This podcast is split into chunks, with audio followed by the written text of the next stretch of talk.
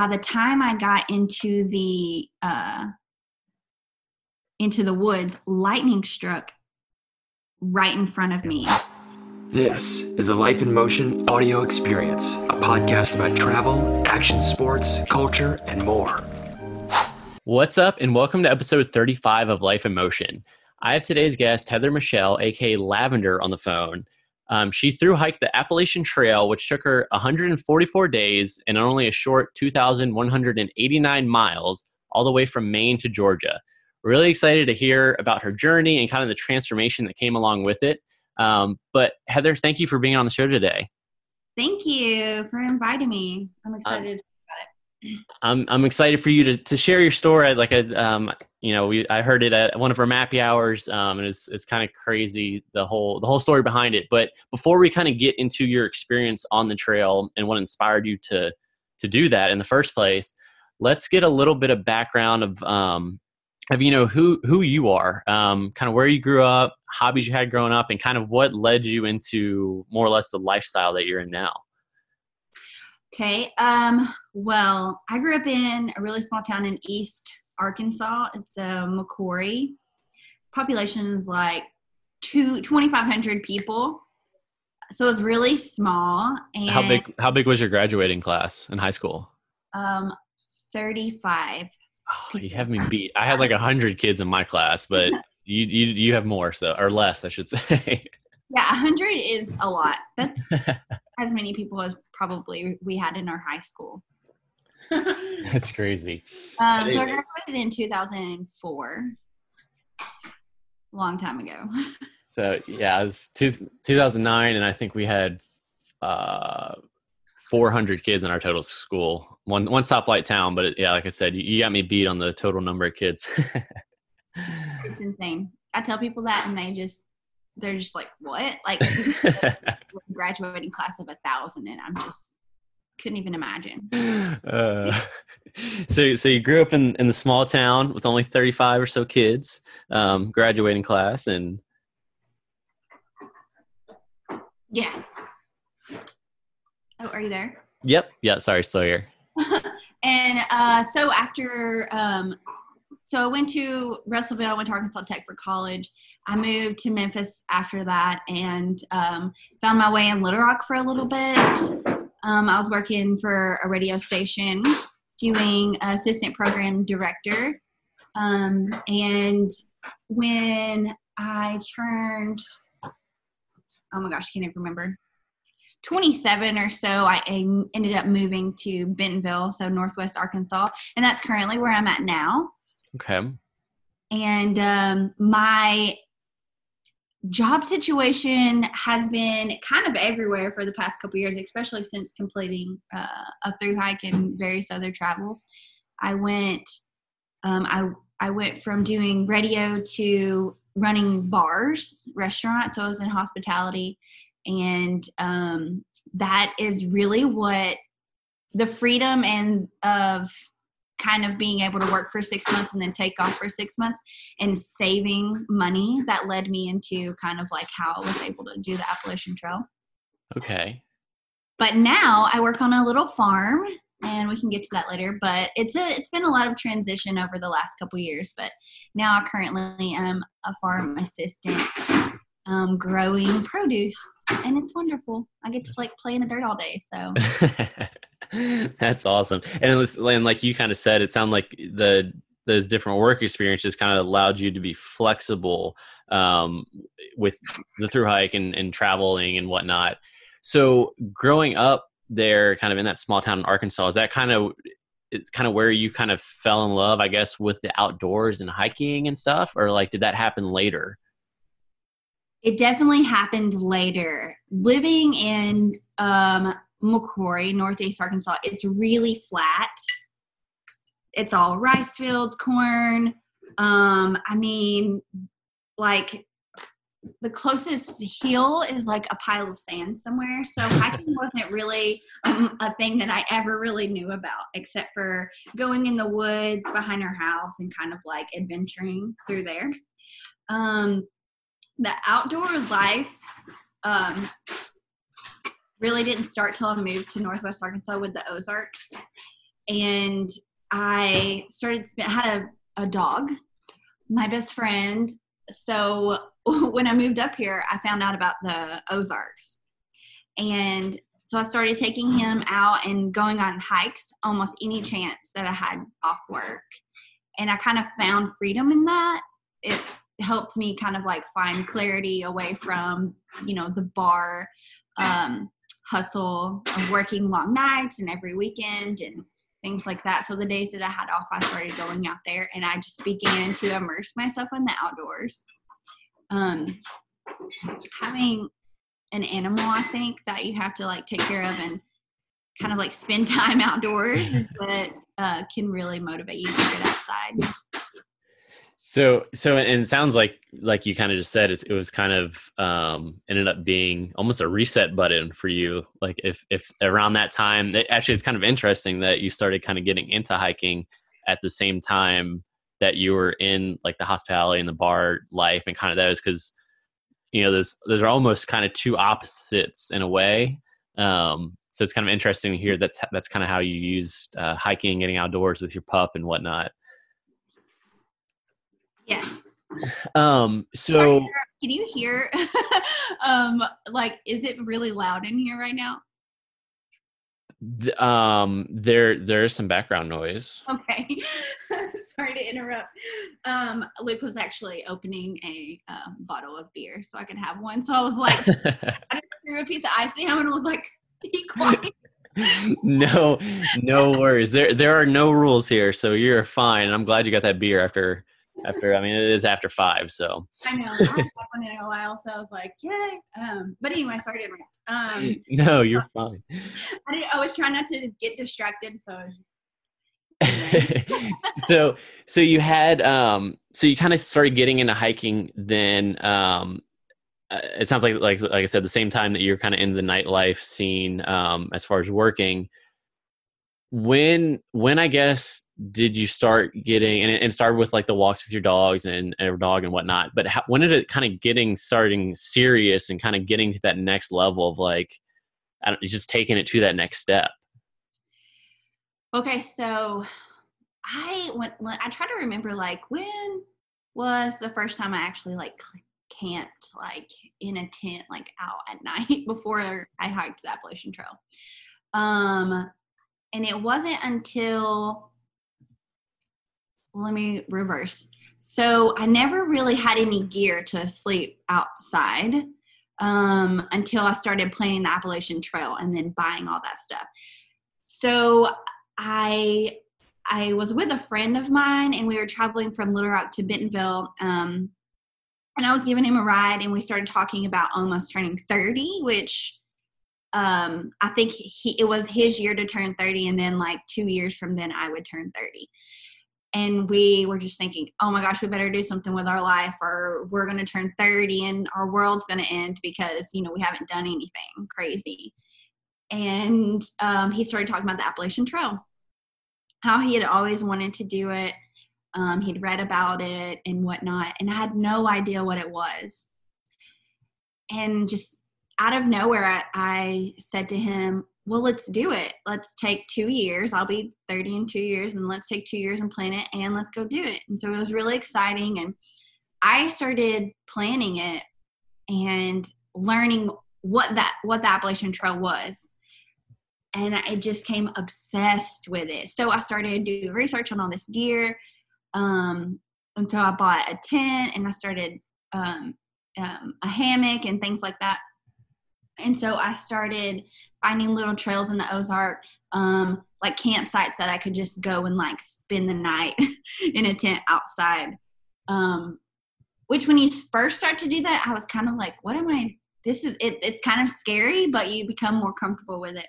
Yeah. And so that's really I started doing longer weekends, like two nights and then three nights. Um, and then one night I so two years had passed and I had done all this planning. And then I started telling people that I was going to hike the Appalachian Trail. And of course, you know, there's people that are just like, yeah, okay, whatever. A girl alone on the Appalachian Trail, this is insanity. Um, but I was just so I, there was something that just like it, the trail was calling my name, that cliche calling, like you know the mountains are calling or whatever. And um, I met this. I I at that point I was traveling back and forth from Little Rock to Bentonville because all my friends still lived in Little Rock because um, I had lived there for almost four years. And I was out one night and I randomly met this person that was going to hike the Appalachian Trail the same time I was. It's fate. I also thought that it was a lie. I thought he was lying to me my number. But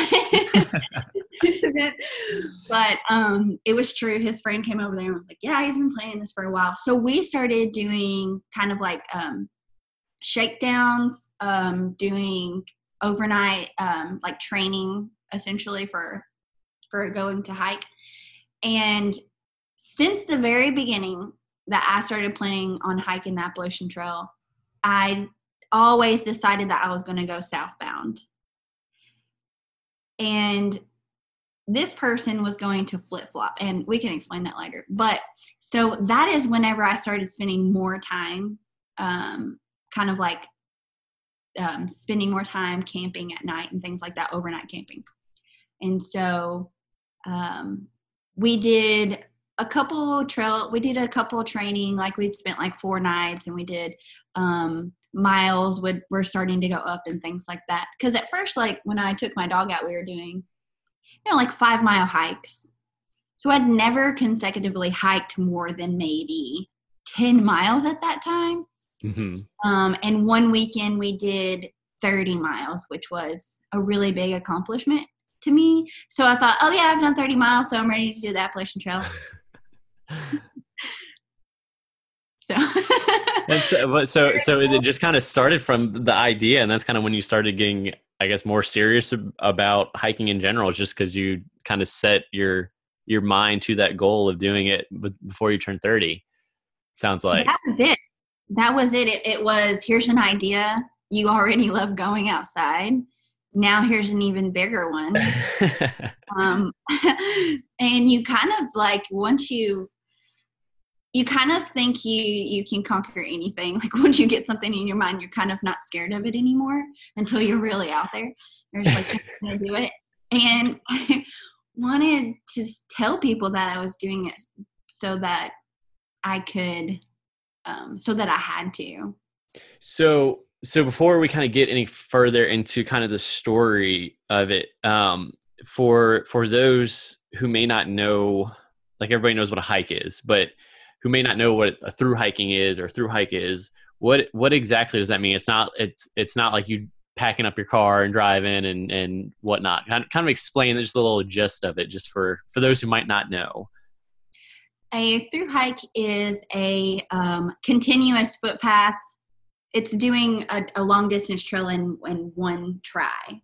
So um, the Appalachian Trail goes from um, Georgia to Maine, or from Maine to Georgia, it's 2,189 miles, which it was at the time. It changes every year, but it's a continuous footpath um, that you do in um, a one year time frame.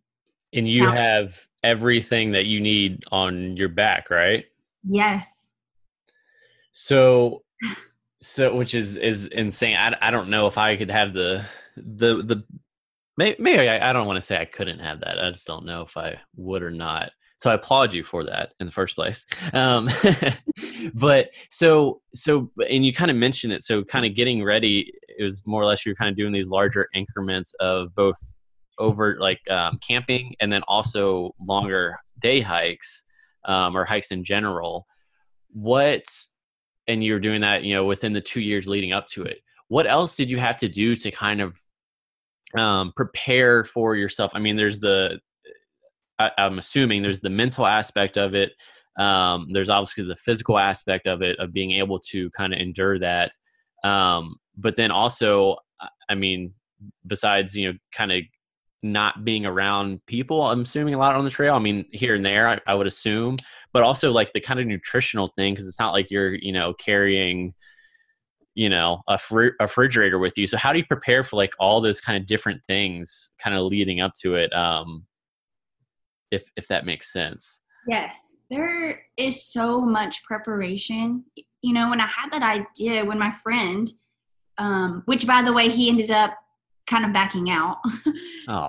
and which at that point I was fine, but there's so much preparation for that, and so I had two years to do that. Um, and you have to think about um, financial financial um, that too, yeah. Yeah you have to think how much money do i need to do this? What gear do i need? Is this gear good for me? Um you know how long am i going to spend out there? Um and then some people have to think about okay well is my work going to let me take six months off or am i just quit? Am i going to quit? Which i was oh i was my mind was set i'm just going to leave my work and forever and um so you kind of feel like it's a whole new start. So prepare, preparing for this i watched a lot of youtube videos. I read books. I started following people on instagram um, on facebook. Um, i started listening to podcasts. And everything that everyone was saying was nothing that i did. Um, you want to listen to people but you think that you're different Yeah. and so you know you start kind of preparing and, and um, when you think about nutrition they say that you want to get like 4000 calories a day so you start thinking about what food you can get and on the appalachian trail um, you can either send yourself packages where you um, create mail drops and you put kind of like 10 days worth of food in it and you ship it to yourself. But um, someone can ship them to you obviously. So i had a friend that i left a couple boxes with. I made like eight boxes um, and you want in doing research you find out that there are some towns that you go to along the trail that don't really have good resupply. Like they have a gas station and that's it so they have a gas station like a post office or it's um, a hostel that you might stay at. And so you think about um, what food you might want. And in watching youtube videos everyone's eating like the same thing. Everyone's doing oatmeal peanut butter and a bunch of candy. And somebody that's really good um, will dehydrate their own food and package those things like that which i tried to do um, and so i had these eight packages that i sent that my friend was sending to me and whenever i'd get my box and i had this dehydrated food i did i dehydrated the food wrong i guess and i would try to eat it and it was terrible. It was terrible so i ended up like chunking kind of like everything. Like i would even i even had this person open up all the boxes take all of them out and put like good stuff in there like What's more of the candy in there? like give me oreos and gummy worms. So you have to prepare you have to think about so much you know food and and then gear um which there's so much information out there especially right now um about what kind of gear you need to do a through hike and it changes. You definitely find out that because what i the gear that i started out with is not what i ended with. And um it it, it just changes. So you do a lot of research and and it either works or it doesn't. So so back to the to the gear um how how heavy was your backpack? And and you kind of mentioned um starting off with some things and then by the end by the end of it you didn't have those same uh the same gear the same uh material or, or whatever. Why was it were, were they just things that weren't necessary and just kind of i guess weighing you down literally um from the hike? Or like what what what kind of goes into choosing what you need to kind of be as comfortable as you can out there um, without overdoing it? And also like the i said the weight the weight thing as well yeah um so with doing research at that time ultralight backpacking really was at the beginning. Um i think in like 2010 um it was really getting into it but there wasn't that much information out there. And and I really as a I really didn't think about oh cutting my toothbrush in half at that time or like doing you know cutting weight um so you know I was kind of going off of things that people were saying like like use this certain pack and and you know use dry sacks and do all this. And um i had bought i can't remember what what it was what pack it was. I think it was like a north face or something. And then i so i'd kind of like gotten all of this gear. And then i won a sponsorship from um it was a trail syndicate sponsorship so i won a pack and the sleeping pad and a sleeping bag and and I had a shoe sponsor and all that kind of stuff. So I switched a lot of my gear out. So my pack alone weighed about four pounds. And then when I started putting everything into it, um, I think I was at 25 pound base weight. Okay. Insanity. Like that's so much weight. especially on on how many miles a day average well at the beginning it was you know 10 miles and then it, it got up to i was averaging probably 25 miles a day okay uh, yeah but it's still extra 25 pounds on 10 miles i'm sure uh it, it seems seems uh probably weighs you down quite a bit there. Oh it does certainly. And that's the thing is you know people you know you it's all about comfort essentially.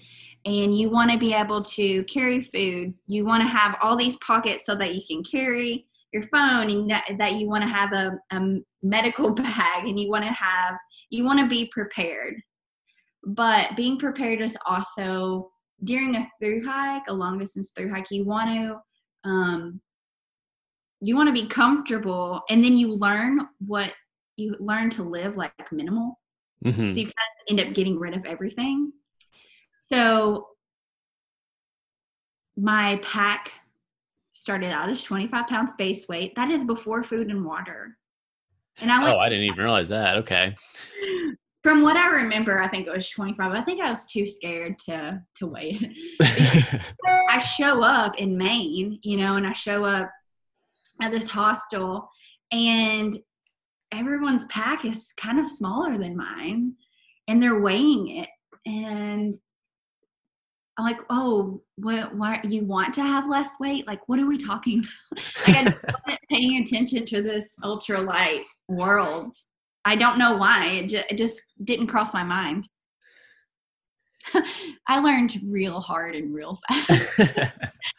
so, so to get kind of into um, into the hike itself. Um, so, so one, you said you started at Maine and worked your way down.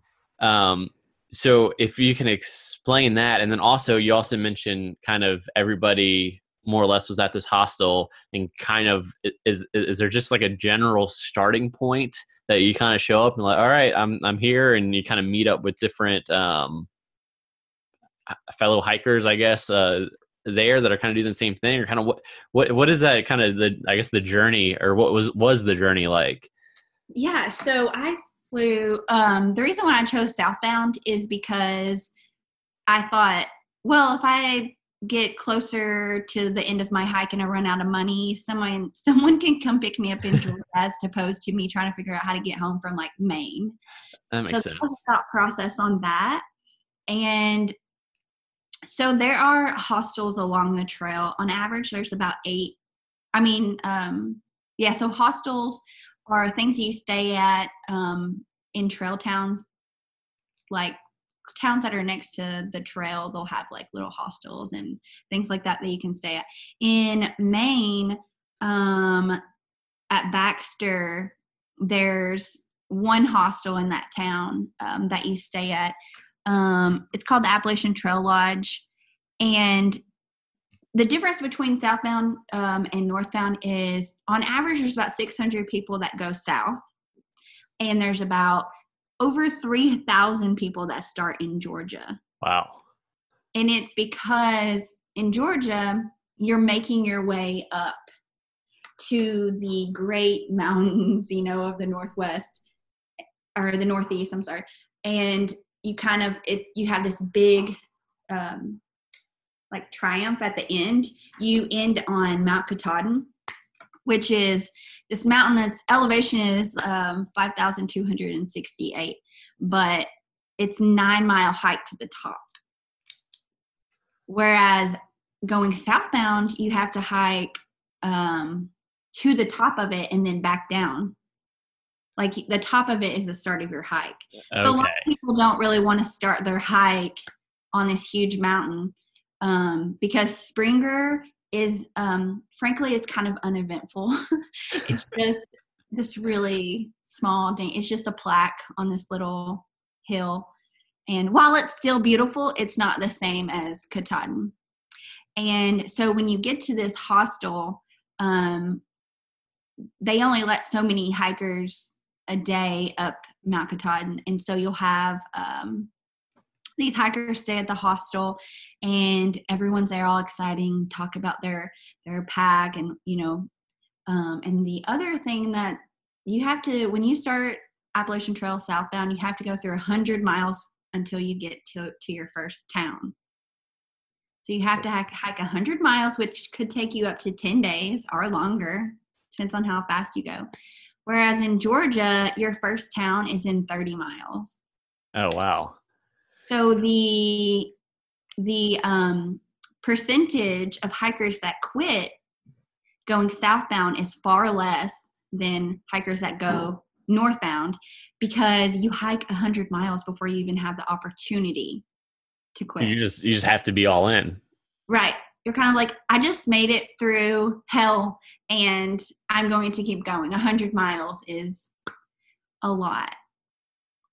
That that is insane. So so you you you start the whole thing going up up a mountain, down the mountain, and then you have another 100 or 90 or so miles until you hit the next town. Mm-hmm.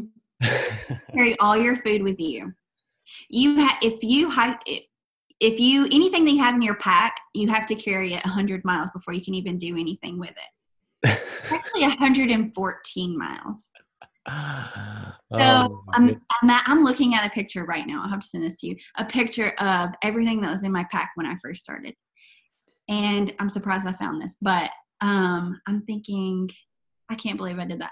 But I just had random stuff in there. Like my friend would, would like give me a trinket, and I carried this little trinket for like a hundred miles, and I just sent it back to her, and was just like carrying this thing that weighs half a pound. um, and you also have to think about your food. So, how many days are you going to hike 100 miles? Um, relatively, a lot of people can do it in eight days. Um, so they'll carry, you know, eight days worth of food to to till they get to their next town. So I carried eight days worth of food, and it ended up taking me nine days to get through the hundred miles. so so after that kind of first um those first nine days or whatnot, how how how are you feeling about the whole you know continuing through and kind of after you kind of you know put that behind you what how how did that or how didn't it at first maybe um, motivate you through the rest of of the hike when I finished during the hundred miles, there were multiple times I wanted to quit. It wasn't a roller coaster of emotion. I thought this is the dumbest thing I could ever do in my life. How dare me want to do something crazy before I'm 30? And so that really when I when I ended and I was sitting in the hostel in the next town thinking about the next 2089 miles um I thought it couldn't get any harder than that. yeah Now I was ready to tackle it and I was ready to like go through anything because it couldn't get any harder than what I just went through. Um, so yeah, I think that that's really, um, I'm really glad that I went southbound because I don't know what the other side would have been if I would have went 30 miles and not had that kind of um, um, trial on myself. Because there's a lot of people, a lot of northbounders that go 500 miles or or 1500 miles and they make it toward the whites in new hampshire which are the first mountains they really see and they quit after they've reached 1500 miles. That's It's insane. That Mhm. crazy. So so the so the rest of of the hike after that, I guess um you know, like you said there's um th- thousands of more miles of course that you went. But as far as like kind of what were some interesting things and some interesting stories or experiences that you had along along the trail um whether that's, you know, um, you know maybe being by yourself out there in the wilderness or going through these small um, towns or or or anything like that Yeah. Um, so whenever I got to talk about gear for a second, whenever I got to that first hostel after the hundred mile wilderness, there is a guy named uh, Poet who um, will do a shakedown for you. And a shakedown is where they take everything out of your pack and basically tell you that you don't need anything. And the best advice that he gave me was you pack your fears. And that's why you end up packing so much. And for me, it was food. I was constantly wanting to pack out more food than I needed and like warm clothes. So I ended up re I ended up getting rid of almost everything that I had. And I went from like I bought a new pack. Um, I ended up ordering new shoes um, and various little items. And I went from that 25 pound base weight to almost 15. oh wow So it was a, it was a drastic change. I felt like I could run. Um, it was insane. And so, what really helped me on the trail was in that first 100 miles, I met five people that we just ended up bonding and we ended up hiking the 100 miles together. And we formed a really close, like, tramily is what you call it, like a trail family. and that helped motivate me um, so setting off on the next um, along the appalachian trail there were so many crazy things that happened you hear about stories where trail angels come and trail angels are people that will sit at a trailhead and they'll have drinks and and snacks there for you because they really want to help motivate you to get through this trail um, and then there's uh, just the weather that comes along with it. Every day is a new day. You can't control the weather, so you just have to keep hiking through it. Um, so you can hike through rain, like a huge thunderstorm that feels like a tornado, um, hail, um, blistering heat. 2016 was a really hot year. i would say did you do it during this like spring summertime or So uh, going southbound, you have to start whenever they um, open Katahdin after their winter, and their winter doesn't end till about uh, snow doesn't start melting till maybe the end of May. Okay.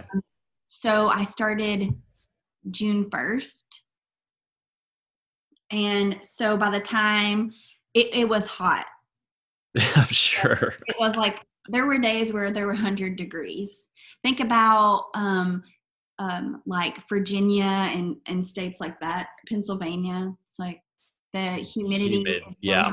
and the temperature it, there, there was a lot of heat because southbound you go from typically june and you end around the beginning of november okay it's month hike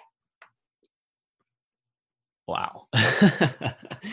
so, um, so it's it's and it's nice to hear about kind of the trail angels as well. Are, are these are those people that just like live in the in the town? I mean, obviously they live in the towns, but do they just live in the towns, or did they also have they like done the hikes or the hike themselves, or they're just generally interested in kind of motivating you and pushing you to continue on?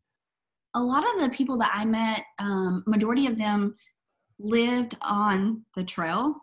Um, some of them that I met never even knew what the trail was. Really? And you'd be um, like hitching. So whenever you get to a trailhead and you need to go to town, a majority of the time the town is five plus miles away. So you would have to hitch to the town to go to the grocery store or wherever you needed to go to the post office. And so I, even these people that live 20 miles from the trail, some of them never knew what it was, which blew my mind. It's interesting, yeah.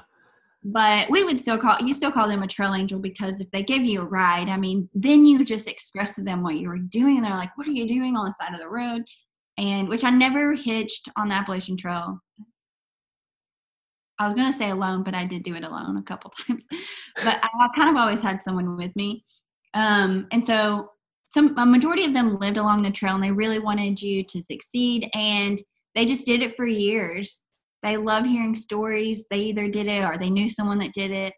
Um, they just loved providing you with things that, you know, could really turn your mood around. You could be in a really crappy day and you just spent the morning walking in mud in Vermont, and then you walk up on this cooler in the middle of nowhere, and just has a note that says AT through hikers only, you know, and you open it up and there's sodas and, you know, little Debbie's, which I never ate outside of the trail, but on the trail, I ate like a 13 year old that had access to all the sugar but I guess that's what you need to do, right? When you're, you know, you said you have to take four thousand calories or what, and and and kind of burn all that extra or have all that extra energy to burn, right? Yes, I was vegetarian whenever I started the Appalachian Trail, and that lasted 500 miles not that I recommend I'm vegetarian again now, not that I needed to say that, but and just it changed my diet and it changed my mind on what I needed nutritionally. Um, which I nothing I ate was nutritional at that time. So I to get 5000 calories, I would just eat um honey buns and you know, just really calorie dense food. Uh, so there's there's per- like a large little Caesar's pizza by yourself. you feel absolutely good about it.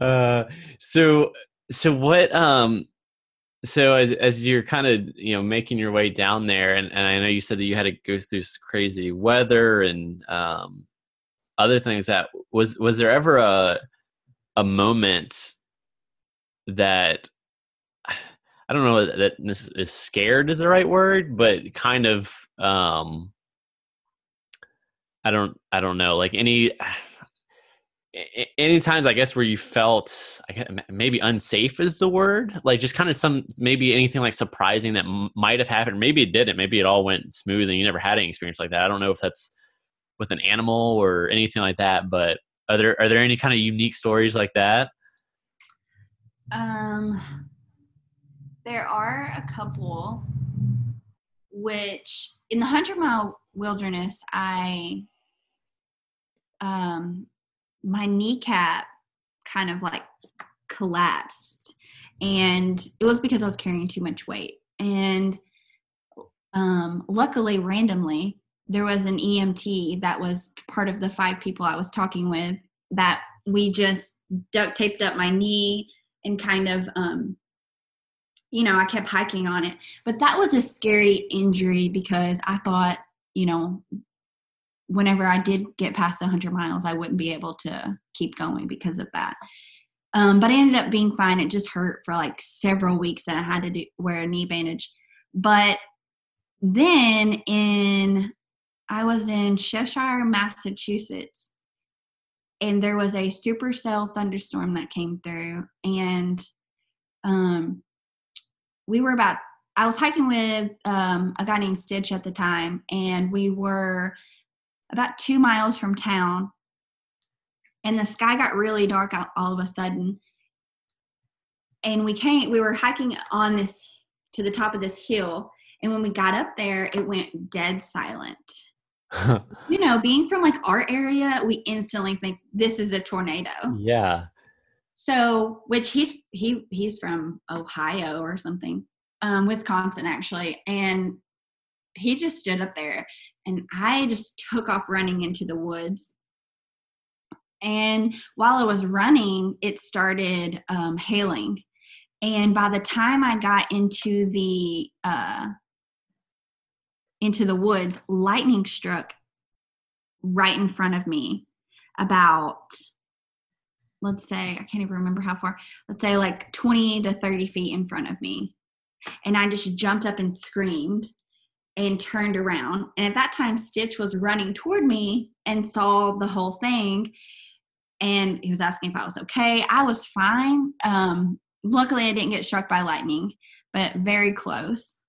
And we we started running toward town. And on the way to town, um, you had to run through about two cornfields, which had metal fencing around it. Oh. so you have to run through these metal fences, like for like a split second, but it was really freaky at that time, thinking there's lightning around me and I'm having to run through a cornfield. One, um, doesn't sound like a horror movie, and two, there's lightning around me.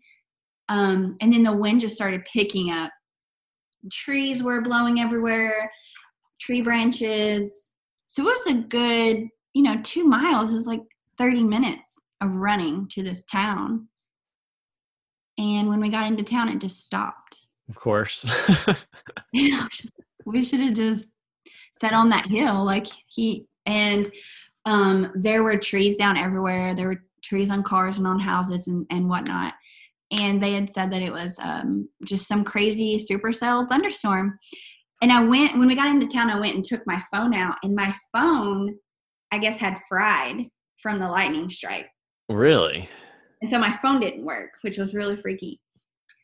So I didn't have a phone for like two weeks after that. And um, so that was kind of a scary situation um, running through a storm. It was kind of my first storm um, experience of that uh, nature. Um, and then but really outside of that there were really no no no situations that scared me. I never really ran upon anyone that was creepy.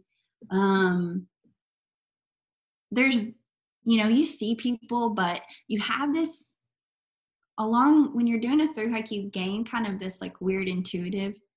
You feel like comfortable around people and you can and you kind of can feel when when um, things are weird.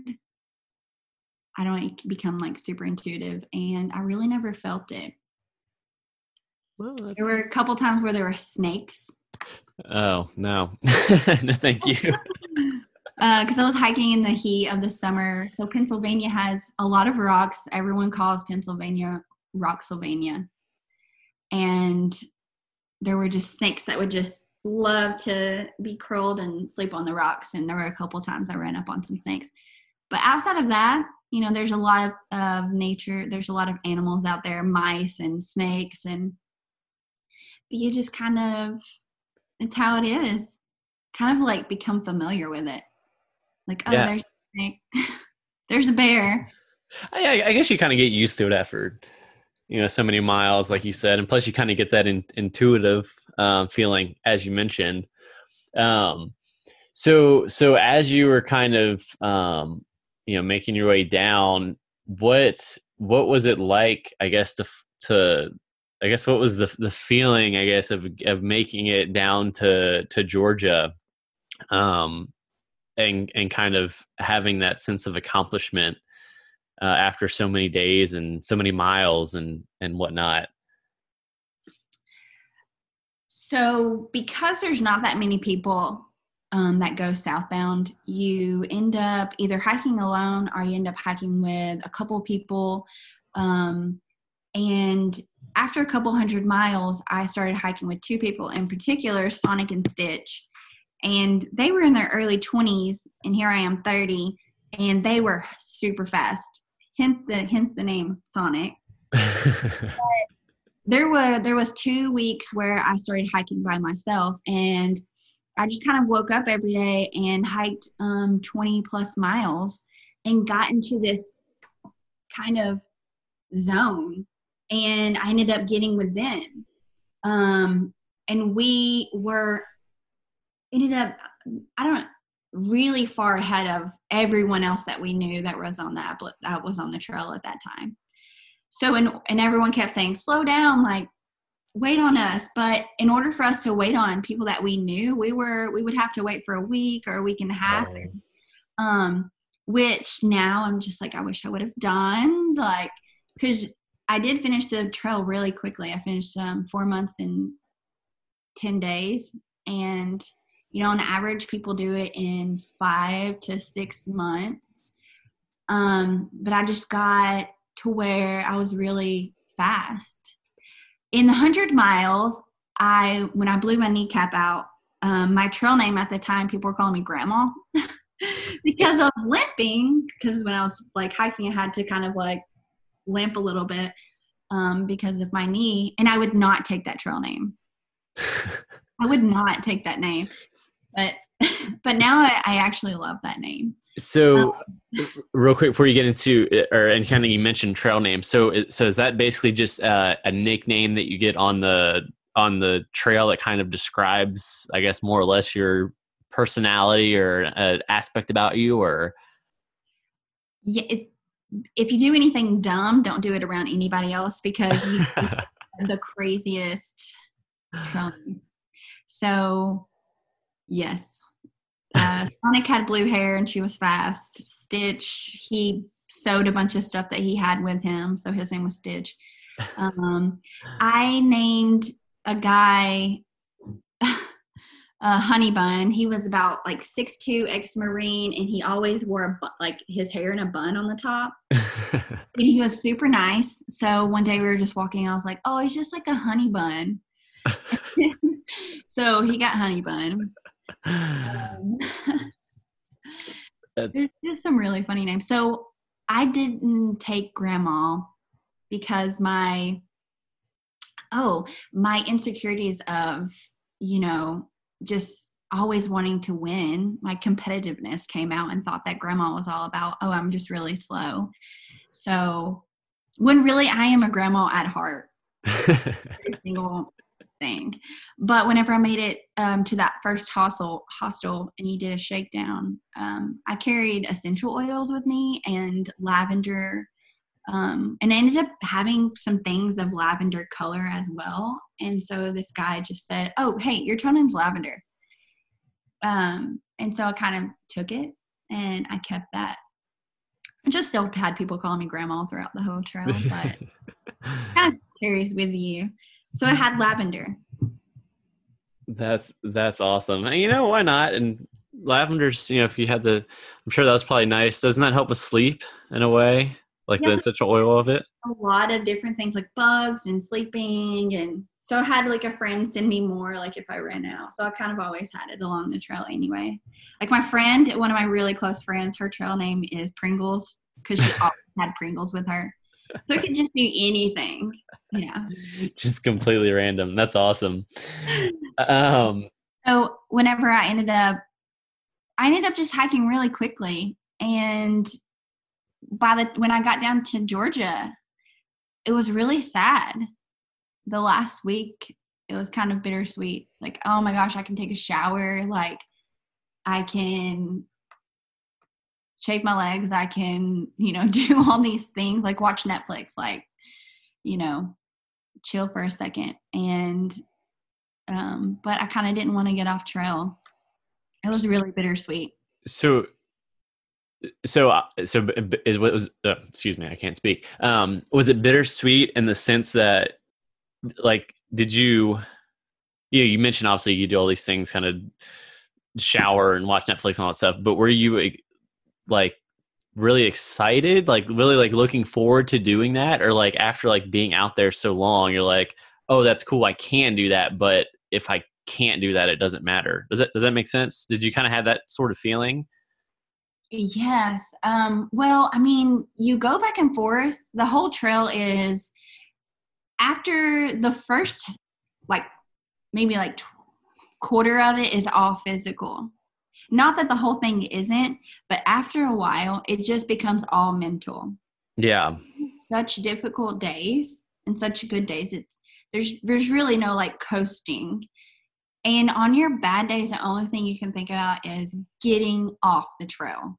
And you cannot wait till you see that really uneventful uh, plaque in at Springer Mountain and um but really when you're closer to the end you think about i'm not going to be with these two people that i've been with for four months now. Um you know you don't really get to sleep under the stars every night. You start thinking about i now have to go back to quote unquote reality. So it just kind of is super bittersweet because while you don't want to hike every day um, on your bad days your good days outweigh any of that and you just start remembering all of that again and and it's a huge accomplishment.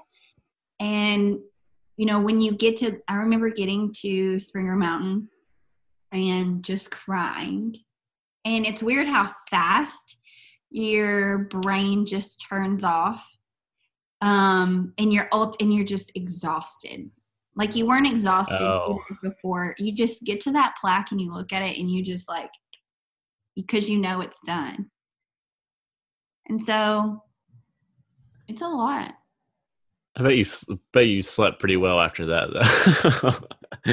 I think because you have that adrenaline kind of uh, pushing you the whole way. Like you said, you know, you have to go to the next step, and then kind of like, oh, now we're done. So, my friend that I was hiking with, um, her parents live in Florida, and what better way to spend, um,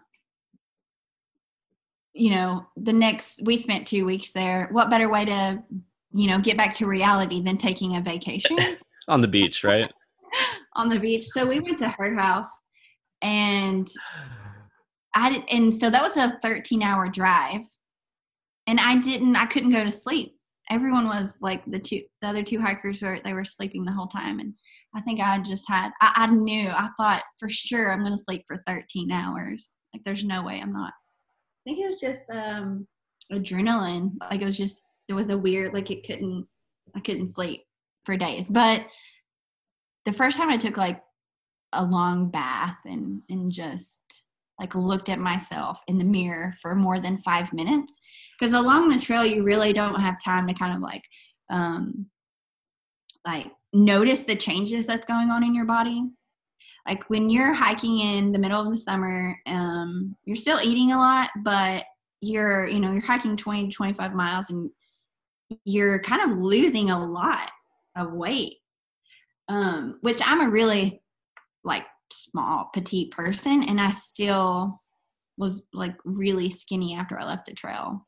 And the muscles that you have are insane so i didn't notice till after i got off the trail how physically that really did change me. Yeah. um so that was weird. Um oh and i you know then you never get that back ever. And then do another trail. Um and then the amount of eating.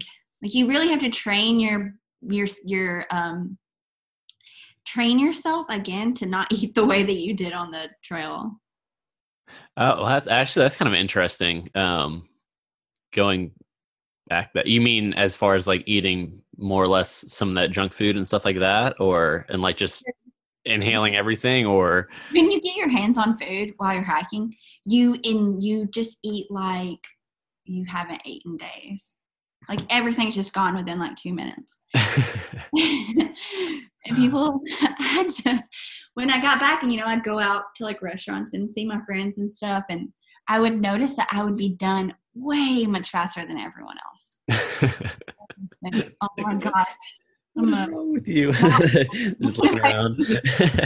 um, so there's a lot of things that are very different when you come back but leading up to the end of that hike you know it, it it's really you don't even comprehend what you really did. It almost feels like whenever you get to the end like did that really even happen? There's no way i just did that. And you know it's it's pretty insane. Especially to talk about it um after the fact because you know that was a couple years ago. Yeah. to even look back and be like oh yeah i did do that. It's so weird That and yeah. i encourage anyone and everyone to do it but it's it's so hard it's so mental it's you know it's physical and but it's the most rewarding thing that i ever i have ever done So, so with all that, like you said, kind of the you know obviously the physical, but also the the mental things and the and the changes of you know kind of you know I mean you have to turn into a minimal minimalist um in in that sense. How did like even now you know it's been a couple years you know since you've done it, but have have you seen kind of like an effect um on kind of your day to day of how you approach things or like or like some kind of like more or less a change how you kind of view everything since then? Um if if that makes sense. Yes um for one before i left i sold everything that i had. I i I told all my friends to just anyone and anyone I like posted on social media. If you want anything from my house, like just come in and take it. I'm not leaving. I'm leaving with nothing. So I got rid of everything that I owned except for a couple totes, and I left those like in my car at my mom's house while I was gone. Um, so really, I knew that I was coming back to nothing, and so as I started eliminating things from my from my pack I was beginning to realize that I could I could live minimal in back in the real world. Um, and so I really carried that over because when I returned, um, it wasn't you know materialistic things really didn't matter to me as much. Mm-hmm. Um, and I really wanted to live as minimal as possible. So adding things back into my life was really weird. Like I didn't have a bed for a while. um, I actually slept in my tent for two weeks when I returned in my friend's backyard. Really? It, it was just felt really weird to kind of. Um, so it really did change a lot. Um, and you begin to value different things which now you know the longer you spend away from that life that lifestyle the more you bring things back into your life and that you can see changes. I've definitely n- noticed over the past four years um, um, things are coming back around but i still try to like humble and like balance and think you know what makes me happy. Um, and that is minimal things and it is valuing relationships and like really in in intent conversations because when you're on the trail the people that you meet you kind of form this bond with them. You're both crazy. You both and so you bond on something and that is um, that you both had this desire to go and do something that was so intense. Um, so you automatically kind of like feel like that's your friend and you can tell them anything. So you learn what really um, really good conversations are without distractions um, and random conversations. And so when you come back, that's kind of difficult because you see everyone else living in a the, their world didn't end their world didn't change but yours did so that's really intense coming back to and you kind of have to you're outside of so much and you have to you know tippy toe back into that and and and learn how to adapt um which is a whole nother story. But so that so there's a lot of things like being out in wilderness for in the back country for a really long time for you know months and living very minimal really have effect on your lifestyle. And it really shows you you know what you want and what you value and what you can live with. Knowing that if you just had a gas station and toilet paper and maybe a mat, maybe not, like what you could really live with.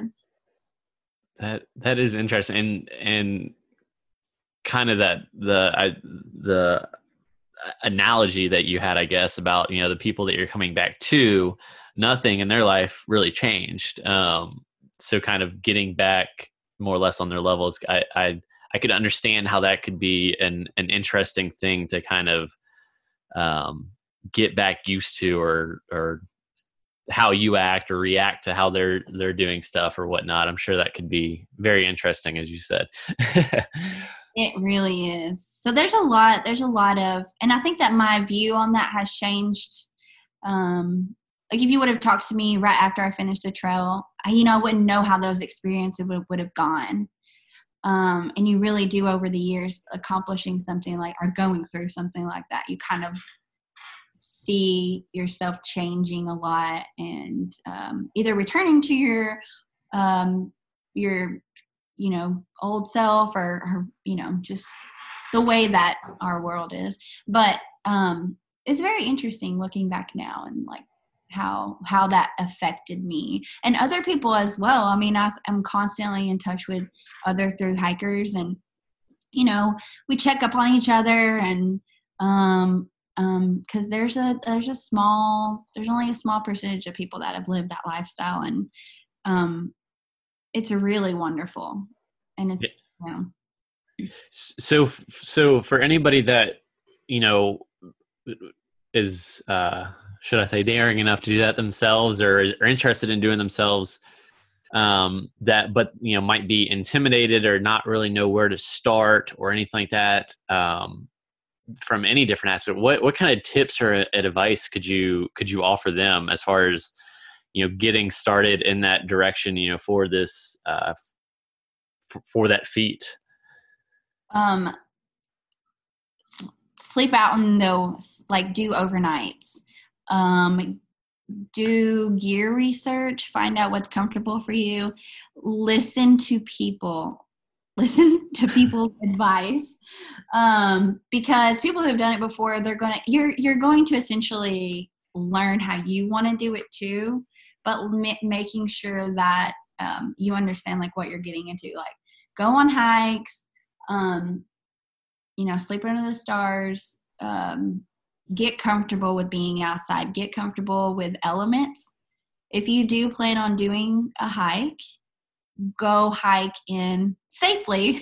Go hike in the rain. Go you know be perfect be prepared for those situations. And then you will learn or you can just throw yourself in it like i did but i wouldn't um, one two ways and there's so much stuff out there right now with social media you can find so much information on youtube people do gear reviews people do um, and there's so many different hikes out there. You can go crazy and do a 2,000 mile hike of the Appalachian Trail. You can go even crazier and do the Continental Divide Trail, which is even more remote. Um, you can go to the Ozarks, which is you know an almost 200 mile trail, or you know you can. It's there's a lot of different things out there that you can put yourself in. Different ways to get your feet wet. That's awesome. So what, so I guess um, you know before we uh, wrap things up or whatnot, where um, where can people find you online to see kind of what other uh, adventures that you're up to, or maybe the next time you decide to go on a on a long hike and maybe they'll get some some after photos. But um, where where can they find you? Um, Instagram is where I post the majority of my tr- travels, I guess, and that's Tilt Gravity. Um, and all my Appalachian Trail stuff was on there. And if anyone is thinking about doing any long distance trail and they want information, um, they can feel feel free to like shoot me a message. Um, I I love chatting with people about it, and yeah, my now I just I love cycling, and now I just want to do bike tours, and I still think that I have a through hike in me. So we'll see if only I could financially take off for six months at a time. well, I'm I'm sure something. It sounds like you uh, you you're pretty strong willed in that way. So it sounds like something like that might happen for you in the future. So. yeah, you can just now you can just get the babies and you know go on a hike. exactly. I'll I'll uh, throw mine mine on the on the back and uh, take them out. Do it. anyways um, thank you so much for kind of um, sharing that story. I know i mentioned I, early you know that I, that I heard you talk about it before but it just it's kind of crazy to fathom that and i don't think a lot of people um, you know when they hear about somebody doing that they don't really necessarily realize or understand everything that goes into it. So kind of having that little extra bit of insight from your stories i think is is pretty awesome and pretty helpful. So thank you for for sharing those. Um, on uh, on on here, and definitely um, wish you the the best of luck um, on your next adventures, and hopefully you get uh, another long trail or two um, in your future. Thank you so much. This was really fun. Thanks for listening. And hey, if you made it this far and like what you've heard, go ahead and hit that subscribe button and let your friends know about Life in Motion. Until next time.